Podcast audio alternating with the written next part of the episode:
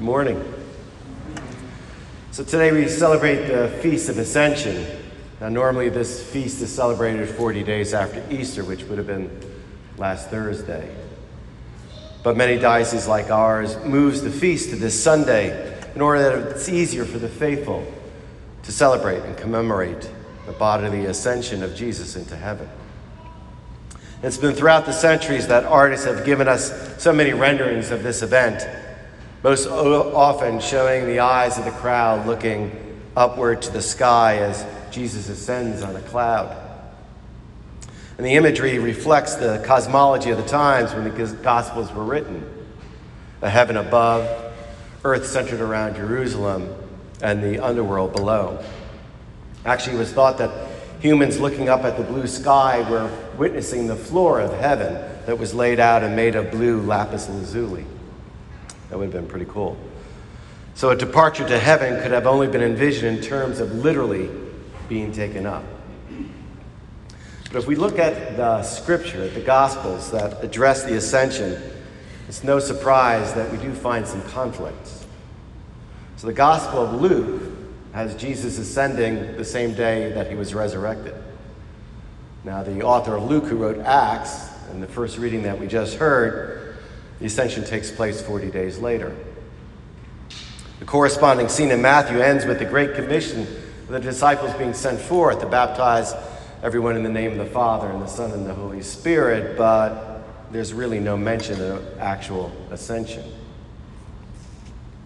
And in the account that I just read from Mark, there's a general consensus that those final lines, which say that Jesus was taken up to heaven, well, they were added at a much later date.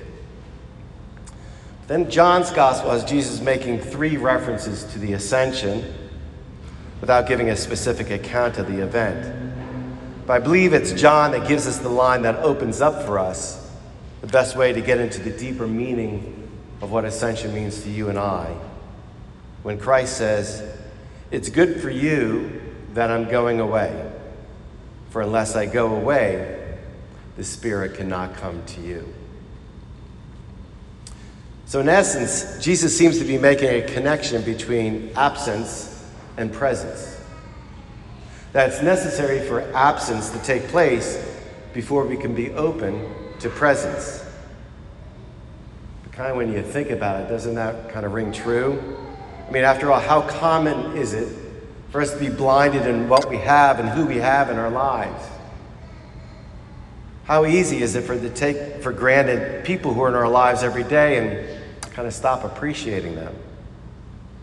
And when they're gone, you realize how much you miss them and what they meant to you. So, absence and presence, they seem to be terms that are co related in, in as much as one needs absence before one can appreciate presence. I think another word for this is just suffering when we don't have what we want or who we want in our lives and we feel incomplete, where we long for reunion, for wholeness, for companionship, to have the one we love back in our arms. In short, we yearn for a peace that the world cannot give. And so it would seem that Jesus needed to leave his disciples to ascend back to God whereby the disciples in the world could experience the absence of the physical Christ, thereby creating a hole in our lives, one that feels like an emptiness, a yearning, a desire, a longing. In doing so, God creates this barren space within us that only God can fill.